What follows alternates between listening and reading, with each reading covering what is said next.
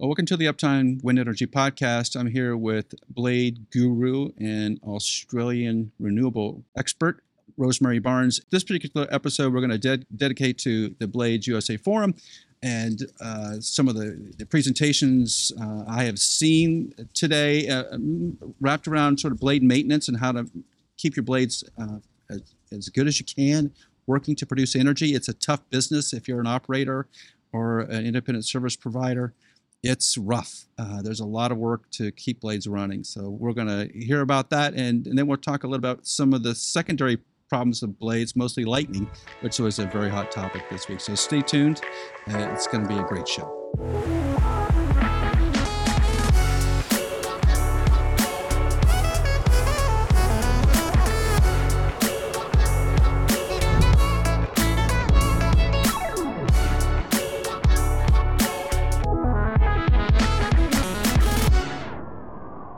Rosemary, I'm in Austin, Texas for the Blades USA Forum this week.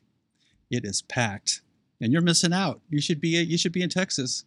Yeah, yeah. I I I'm a bit jealous, um, but maybe maybe next year. Yeah, there's there's a, a, lot of good presentations. This is the first day. There's another day tomorrow. So this is Wednesday when we're recording, uh, and there's all kinds of. Uh, vendors and different kinds of presentations. And I, w- I really wanted to talk to you as a Blade expert because this is a Blade US Forum USA, uh, Blade USA Forum, uh, about all the different activities around blades and whether you can kind of shed some light on uh, whether some of these things are going to become reality or is it just uh, nice to haves.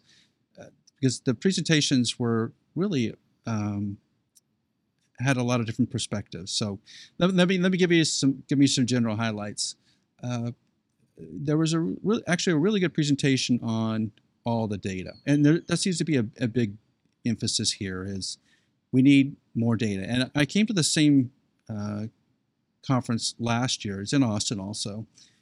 And the, the, the emphasis last year was, hey, we got to do two things. We need to get more data, and we need to be able to categorize damage. So that's like a, a mostly a universal standard to holes and blades. Like, is it a level one? Not so. Don't worry about it. I'm just going to monitor it, or is it a level five? I got to do something immediately. Those are the two big ones. On the data side, it was about getting more drone images and and instrumenting blades.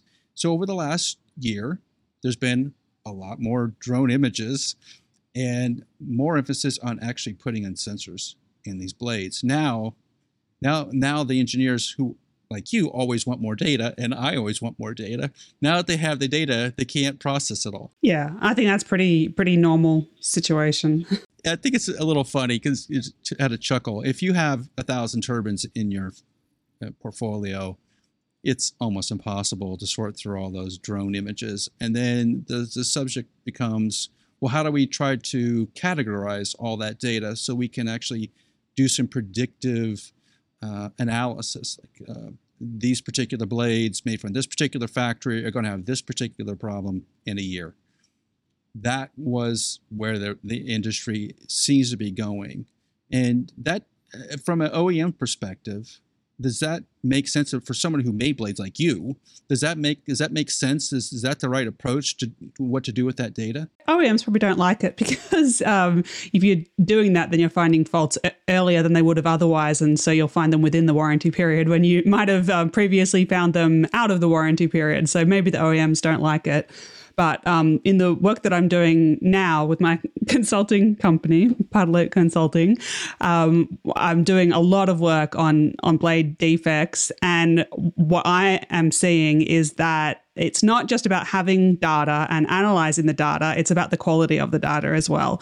Because, I mean, I feel like when you said at the start, we need more drone images. And I, the last thing that, that I need in the projects I'm working on is more drone images. What I need is for the drone images to actually um, do what they're supposed to do and pick up the damage. Because, um, you know, an, an image that shows, that doesn't show damage that you went looking for is worse than having nothing. At least if you didn't have that image, you wouldn't know whether there was damage or not. But when you have a drone go up there and say this this turbine's all clear, go for it, um, and then it turns out later on, oh, actually, um, you, these 10% of these blades do have this defect and they were previously all cleared for it you know that's that's obviously worse than than not knowing anything at all so i hope that people aren't getting too far ahead of themselves but i do think that they are because I see, you know, some of the projects that I work on, um, the campaigns that I work on, you, you, see, you know, drone images and they go with a different company, then they go with a different company. And so, um, you know, the, the quality is, the quantity is too high and the quality is too low currently, or at least I think that there are some players that are doing um, good work, but not everybody is, and not everybody is using the good ones. Um, so I, I, would like to see some better way to be able to, um, you know, qualify a, a drone in, inspection, and you know, like there could be um, standardization or you know a yeah some some sort of certification that yeah this uh, this drone technology is able to you know pick up these kinds of defects and certified by a third party. That would be super super super useful because at the moment it does feel a bit like the wild west where people you know seem to pick a drone inspection company at random and then um, yeah like i said you end up with a real a false sense of security, which is which is terrible because um, yeah, I've definitely worked on many projects that where blades have been cleared as being free of a defect, and then months later, when you know somebody went up um, and rope access found uh, that the defect was there the whole time. There's a couple of presentations showing um, the progression of damage, uh, transverse cracks being probably the biggest issue. Like, what do you do with this? And it's in a highly loaded area. You don't want to go in there and start repairing it too early. If it if the blade's going to survive for its lifetime, you probably don't want to touch it at all. And there's some there was some really interesting photos watching that. But they, they, in order to do that sort of progression study, you need to take drone inspection photographs at least twice a year. That's the only way you can then predict and create a model, I guess, what it sounded like. In order to create a model of what that crack is going to propagate like, you need to have touch points, and you just can't do that every other year. You need to do it twice a year. So you're essentially having double data, especially in blades that you know have issues. Uh, it sounded like some blades they knew had issues out of the factory, and that series of blades carries these particular parameters, and so you just know I'm going to go out there and I'm going to drone in the spring and I'm going to drone again in the fall. That just comes with the territory, and that everybody's pretty much accepted that. That's so interesting that people are um, taking blades that they know have cracks have begun and being prepared to leave them operating and monitor them because you know one thing that you you learn when you study composites and crack propagation you, you can work statistically um, and you know figure out on average cracks will propagate at this rate. But an individual crack, it doesn't, you know, grow one millimeter per month every month for, you know, its whole lifetime. It'll be 10 millimeters in one month, then none for a year, and then another 50, and then, you know, and then it breaks catastrophically. That's how cracks propagate. They don't, they don't follow the nice theoretical, um, yeah, pre- predictable paths. Um, so I, I, would certainly, I, have certainly never recommended to somebody that they, that they continue operating a blade with a, a crack in a, a, highly loaded area. Uh, I mean, you can leave, you can leave cracks in certain areas when they're, you know, where it's it's even if it did progress, it wouldn't affect the blade structure. But if it's in a, a critical area, you know, you've got to say take that out of operation. And um, when they're they're very bad, you know, a very highly loaded area, then you know you're going to have to take it take it down. Um, ASAP to to repair it because even just sitting there, even if you're not operating the turbine, it's still loaded um, when you know when the wind blows and yeah. So it's it's really difficult though to check um, progression yeah, well, it's I think it's it's a matter of managing all the crews, right? Yes, and uh, you mentioned you know you need more frequent um, inspection of, of blades with known damage, and I think if you know that there's damage in, in a blade, then uh, six months is still unlikely to capture the.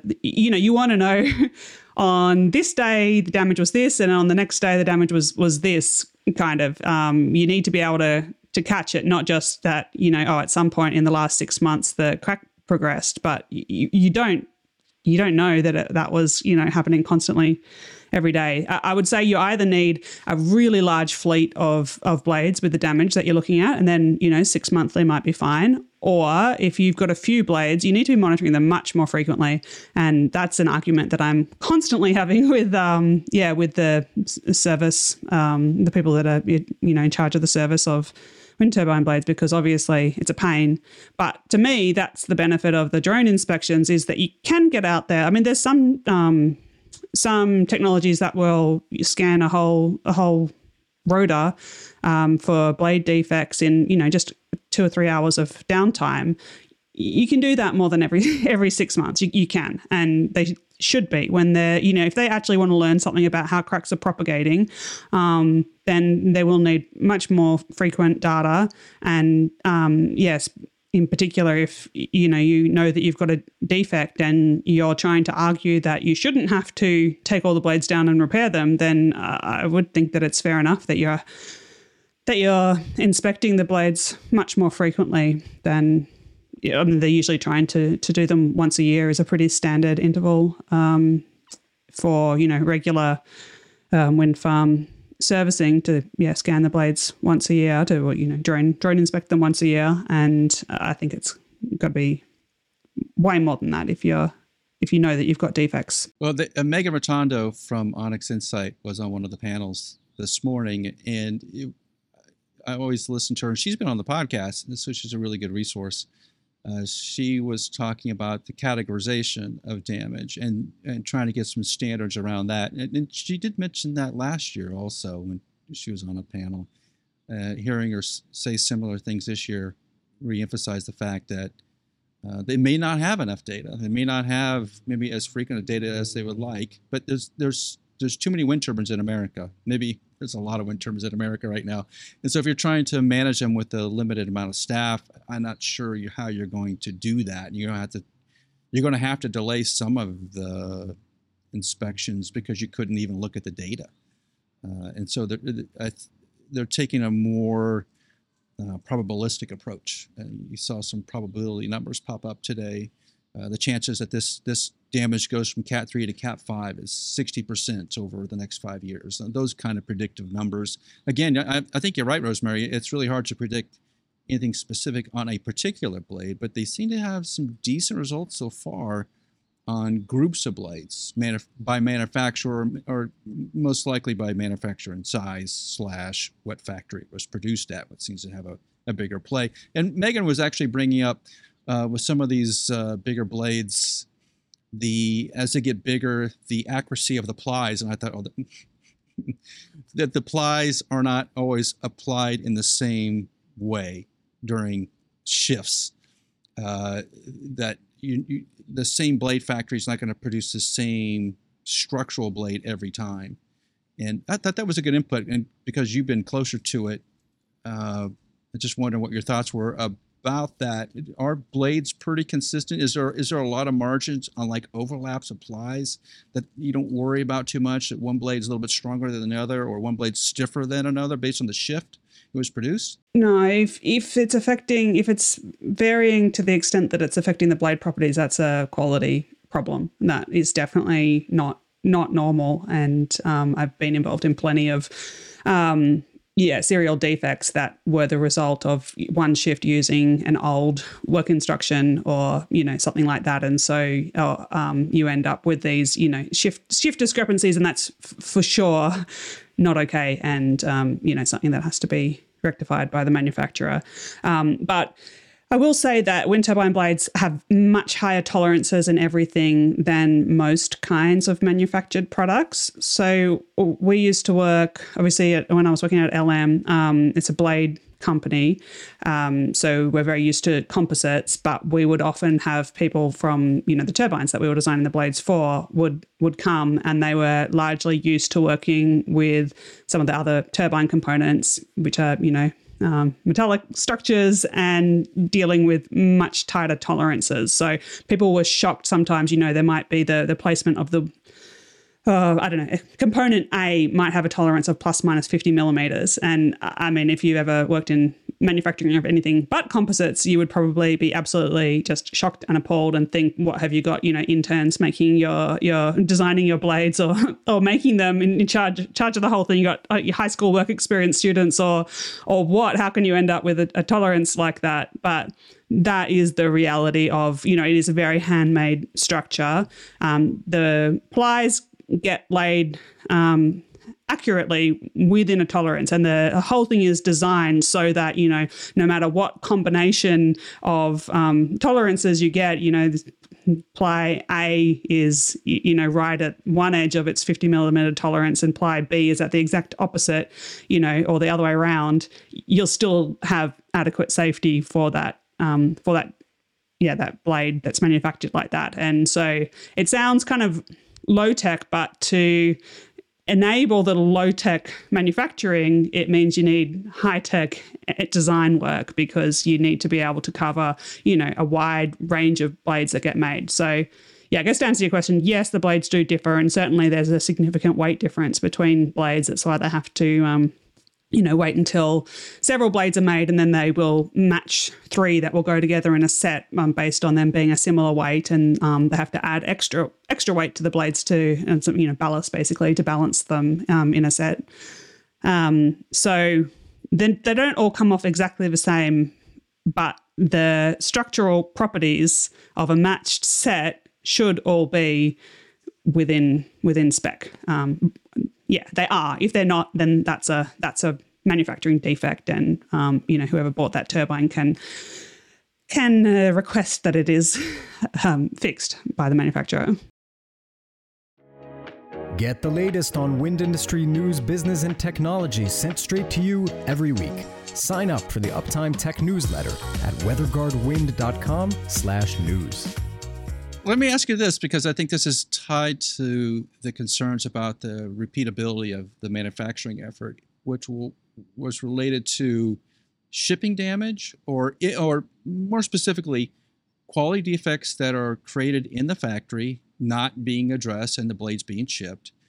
Secondarily, blades are being transported and they're being obviously there's some damage when they get shipped. These big, huge, massive blades, the trailing edges get a little crunched once in a while, and then uh, at the probably the uh, I always think this is probably concern I have the most is when they start and putting the blades onto the hub. Like there things happen in there that are not great for blades. Uh, and that seemed to be a, a, concern. Like no one is inspecting the blades uh, when they kind of before they come out of the factory, after they're shipped to the site, and after they're up on the tower there's really not a lot of inspections done there. And I know Joel preaches this to me all the time.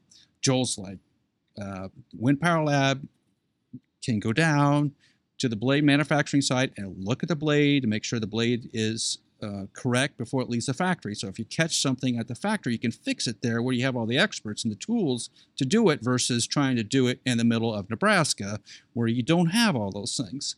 And I thought that made sense, but it is a little odd. It, it, maybe I think the operators basically assume that the blades, most blades have some level of defect when they come out of the factory. I, I, but in the back of my head, the whole time I'm hearing this, I'm thinking Rosemary's going to shake her head. No, that's not. That's not the case. the blades are pretty well built when they come out of the factory, right?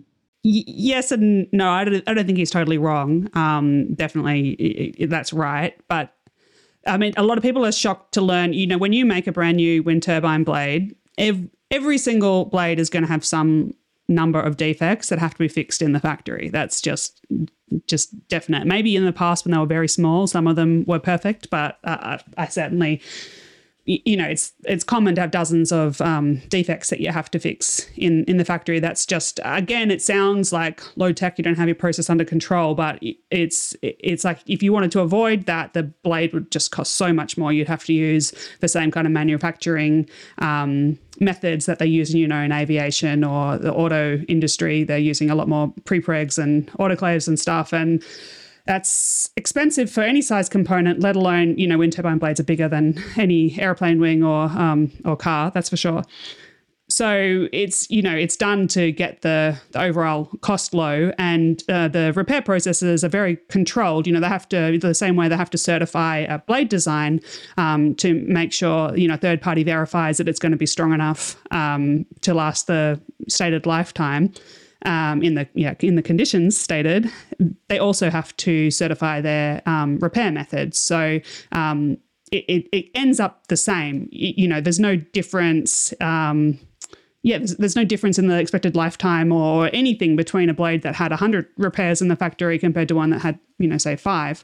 Um, so that that is shocking to a lot of people, but that's that's how it works, and that is actually good engineering. I spent a lot of time, um, you know, calming calming people down, uh, asset owners down. you No, no, you know, it is it is normal, and they're like, well, you know, if it's had 18 repairs in the factory, then they should have just given us a new one. And it's like, well, no, they never do that. It's so rare to scrap a blade in the factory. That is just, you know, so so costly. Um, so that that is a last resort, and it's super rare that you would have a kind of defect um, that couldn't be fixed. It happens occasionally, but you know if it's happening frequently, then you're going to spend considerable engineering resources to get that under control. If I wanted to inspect my blades before they got installed or, or uh, on onto the hub, is are there enough people to do that at the rate that we need to build wind turbines?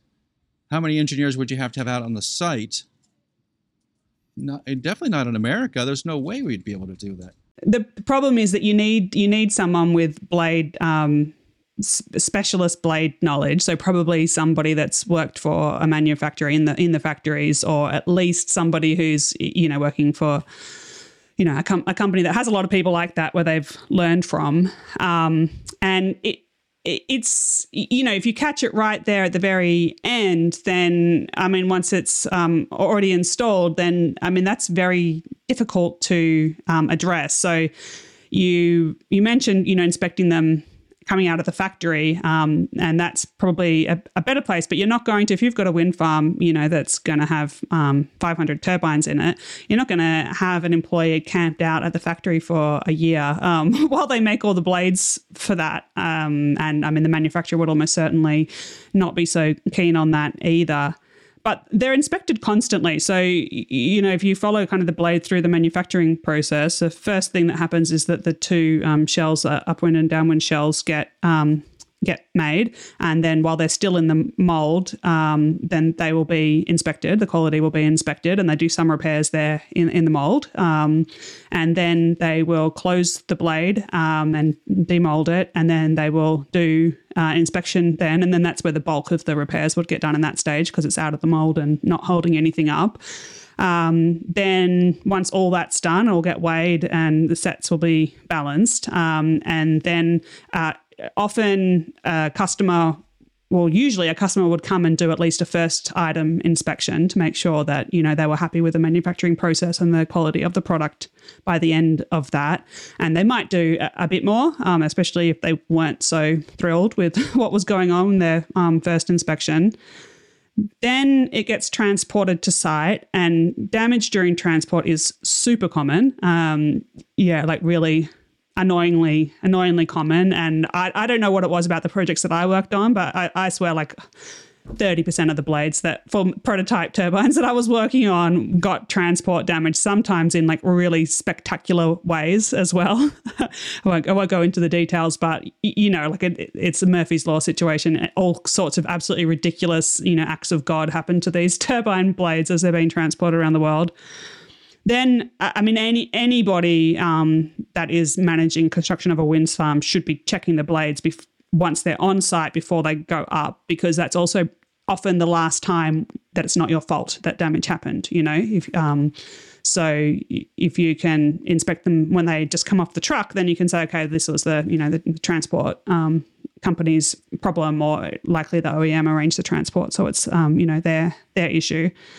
And then the blades get up on the on the um, yeah on the turbine. They're installed on the turbine, and you can get damage there too. And I guess for completeness, you would want to check them there. But by the time that you've got the blades up on the turbine, then um, you know like to get them down is going to be uh, painful. Um, it is still you know good to have that information then if you if you can um, because then you can you know address it while you've still got the crane on site while the fa- factory is probably still making those blades. Because if you get to it in you know a year two years time it might still be within warranty but you've got now you, you know if your construction is finished all the cranes have gone. And i don't know about in the us but in australia the big cranes are really constrained. And so it's not so easy.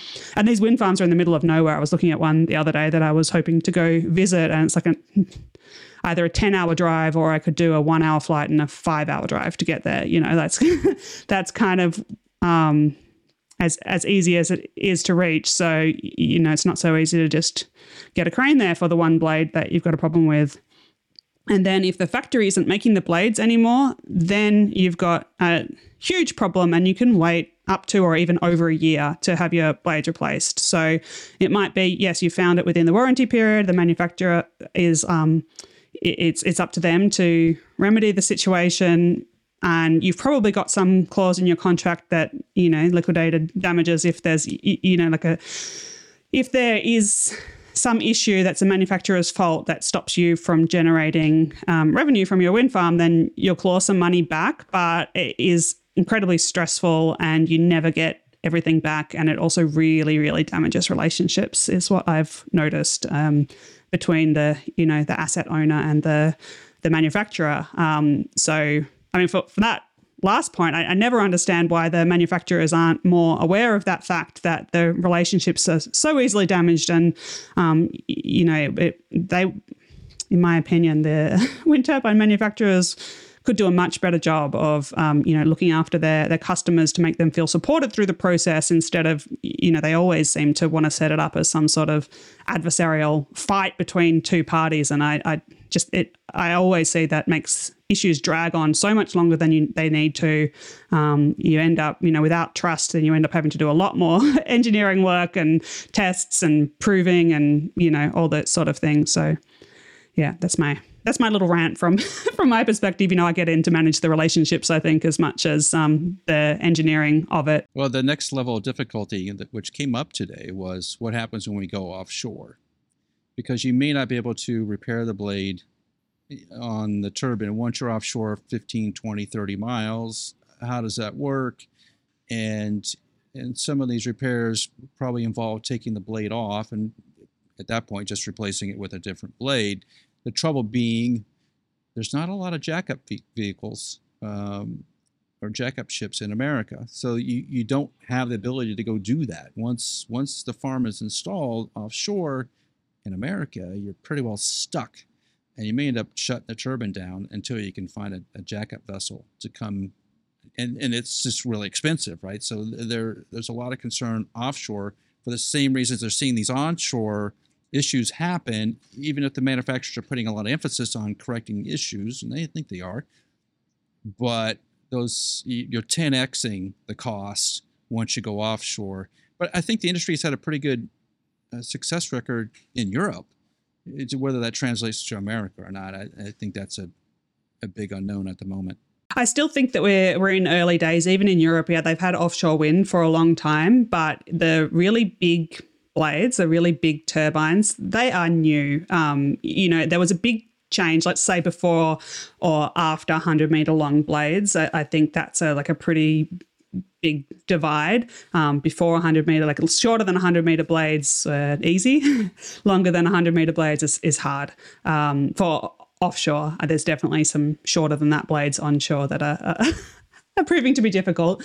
Um, but I think, you know, because they've only been around for a while and the way that you see defects um, in composite materials, at, at least, I'm, I'm, not sure so much about the rest of the components, but they describe it as like this bathtub curve. So, um, you know, where it's fatigue damage, um, that's the, the issue. You see, um, yeah, so the start of the the bathtub early in its life, you see a lot of defects and then it drops off pretty quickly. And then for the um, majority of the life, you know, so say if you make it to five years with no damage, then you're probably going to make it close to the end of the life. But then towards the end of the life, then you see that the defects um, rise again. So it's the other side of the the bathtub.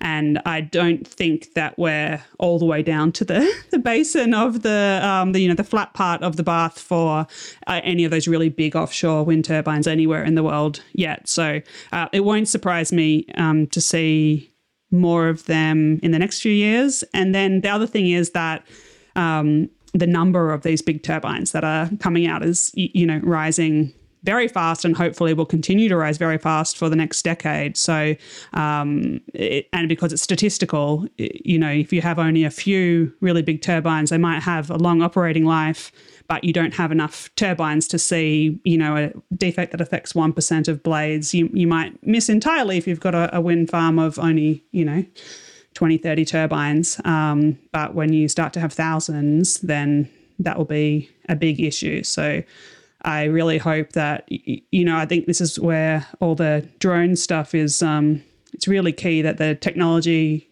gets good and better than it is now in time to catch that that big emerging problem. Hey, Uptime listeners! We know how difficult it is to keep track of the wind industry. That's why we read PES Wind magazine. PES Wind doesn't summarize the news. It digs into the tough issues and PES Wind is written by the experts, so you can get the in depth info you need. Check out the wind industry's leading trade publication, PES Wind, at peswind.com.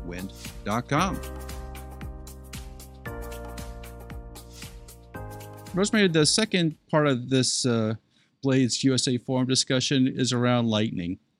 And every presentation that had to do with blades and monitoring eh, came to the discussion of lightning. Lightning last year was an issue, but it wasn't nearly as big. And I and when I talked to people last year, they're kind of poo-pooed me. It's like, yeah, you know, it's a thing, but it's it's now now at like a top two issue. Last year I said it had been top five. It's now a top two based on what I saw here. So everybody's wanting to know like what are the what are the blade manufacturers doing to keep their blades alive? Um, on the offshore side, the discussion was some of the OEMs are going to put on a metal tip to the blades to protect them from lightning. And I had just a, a brief chuckle at that. Uh, and but the other ones are not talking about it at all. Uh, probably going to stay with basic standard designs they use onshore. So there's not a lot of development in the lightning protection world. Weirdly enough, my little company is probably the only ones doing something really significant that's been broadly used at this point. But the, the second half was monitoring. Like there's a lot of monitoring systems out in the marketplace, and, and they can do all kinds of wonderful things. You know, an engineer gets a gizmo. Rosemary, you're an engineer. So if you get the one with a lot of bells and whistles and, and, and lighted buttons, that's the one the engineers typically pick because that's what I would pick. Why not? Right? I'm not paying for it. It's not coming out of my salary. Uh, but uh, the the operators don't want to do that, right? Because the bills are so big. If I, if it's five thousand dollars a turbine and you have hundred turbines, you know, you just do the math, right? It ends up being a lot of money. Uh, so the cost of monitoring on the lightning side is big, and I and we're here. We're partnered with Ping at this conference. We tend to do booths together just to save cost, uh, and Ping has this lightning sensor, which just sticks to the turbine and it tells you whether if the turbine's been struck or not, which is 99% of what you need to know. And it's a couple hundred dollars a year instead of being several thousand dollars a year. Um, but in, in, terms of uh, what's shaking in the industry, it seems like lightning. Since I literally saw four presentations about lightning, no more than that. I think I saw five today about lightning there is a, a, big shift in hey we need to get this lightning thing under control.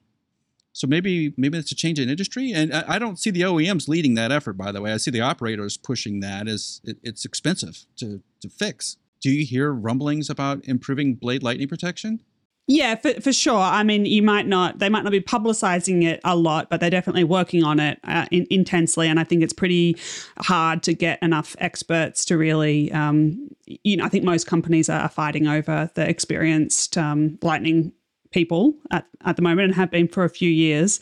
Um, but I don't think that you're going to see OEMs talking about it a lot until they have the solution. You know, I think that they're still in, um, you know, problem solving mode and it's not really great to publicize that you've got this big problem. So that's probably why you don't hear them talking about it, but definitely doesn't mean they're not taking it seriously. Um, Yeah, but so who were the who? You said you saw a bunch of presentations on Lightning. What what kinds of of companies were wanting to talk about Lightning? Similar operators, um, operators being the big one, right? When they talk, you want to listen. Um, Phoenix Contact gave a presentation about Lightning.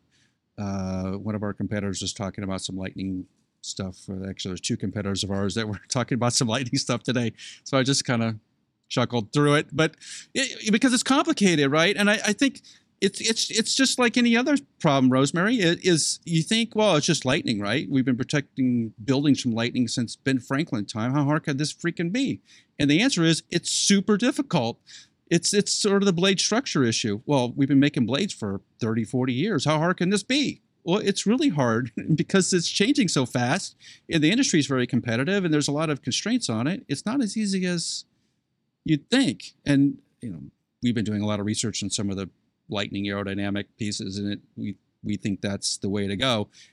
Uh, clearly, the rest of the industry is still scratching their head about it. But if I come back to this conference next year and we're still stuck, then that's not a great day. Why aren't you um, giving presentations? Because you're talking about it in the podcast? Or? Yeah, I mean, it, because it costs twenty thousand dollars to talk. Are you kidding? Twenty thousand? Can can I take this opportunity to have a huge rant about about how they do conferences? Um, these this uh, is it new or is it just that I used to go to academic conferences and now I go to industry ones? But um, I, I I don't usually I don't speak. I definitely don't pay to speak. I'll, I'll I often get asked to moderate a panel or, or something like that, and I, I, definitely don't pay don't pay for that, and I rarely get paid. Sometimes I do.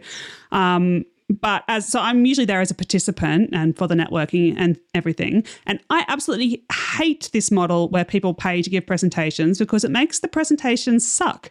And so you're stuck there for what sounded on paper like an interesting presentation, but it's just a 20 minute long sales brochure from someone who may very well not know, you know, the kind of company that wants to pay that much money. Either they're a huge company and those ones are usually fine, or it's someone that's just entering the market and wants to get their name known. And so they don't know anything about, they know less than the audience on what they're talking about. I mean, I, I hate it. You go to a, a conference and you suffer through a few of those, and in the end, you end up not going to any of the presentations, just going to the networking drinks. That's the only useful thing. And I can it continue like that? It's just, it seems just too um, you know they're just really ignoring the needs of the the audience. Why would anyone pay 20 grand if no one was going to the presentations? And surely i mean i'm going to less and less and less of them. Um, yeah anyway big big rant but I, I reckon it's a it's a mistake to do it that way is my opinion i think you should focus on having good content at your conferences and then make your money from the the booths and the ticket sales and um, you know sponsors instead of uh, it's just such a conflict of interest. I mean, I don't have on my YouTube channel, I don't say, oh, pay me $10,000 and you can, um, you know, come and, and talk about what you want. I mean, people people do get in touch with me to try and say, oh, we'll pay you. Yeah, like that, people will pay like five or $10,000 to come on a live stream and talk about whatever. And I will 100% say no because one, it's never good speakers that want to pay you that much money. It's always someone that, you know, is not, not really good. And two, it totally removes your credibility. Yeah. You know, if um, someone has, has paid to come on. And isn't it the same for the conferences that I, I, I don't get it. And yeah, I just wanted to take this chance to have a, a big rant. I, I no, I, I think it's a difference between the United States and uh, Europe. And the Europe conferences are much less, much less expensive. They tend to be much more technical and have useful information to pull from them pretty much on every presentation. The ones in America are sort of 50 50 that way. Uh, there, there's some really useful information. There's some good stuff today, particularly from the operators. I thought, bang on. Um, some of the paid presentations, I, I didn't, I'm not an operator, so it's not directed at me, but it, I, I didn't get as much out of them.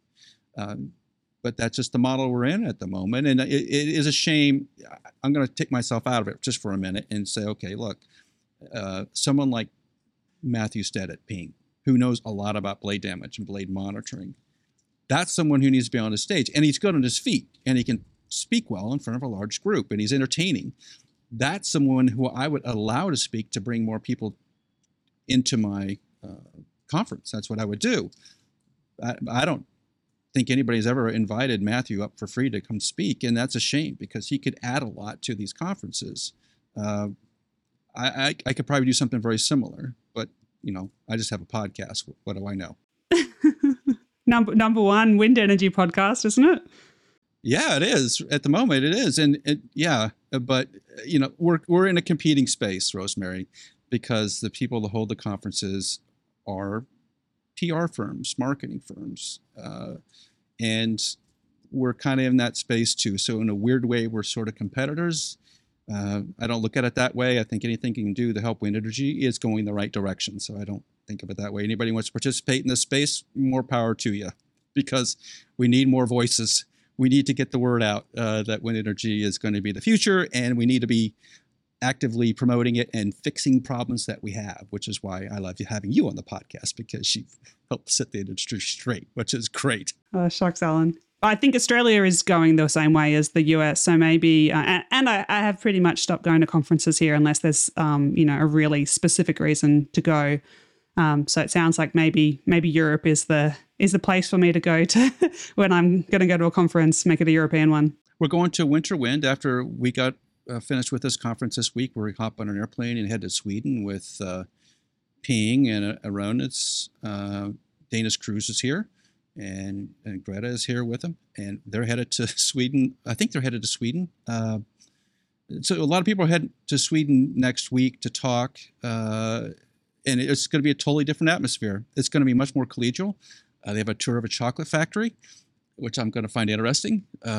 Swedish chocolate. I don't think I've ever had Swedish chocolate. I've had a lot of German and Swiss chocolate, uh, but no Swedish chocolate.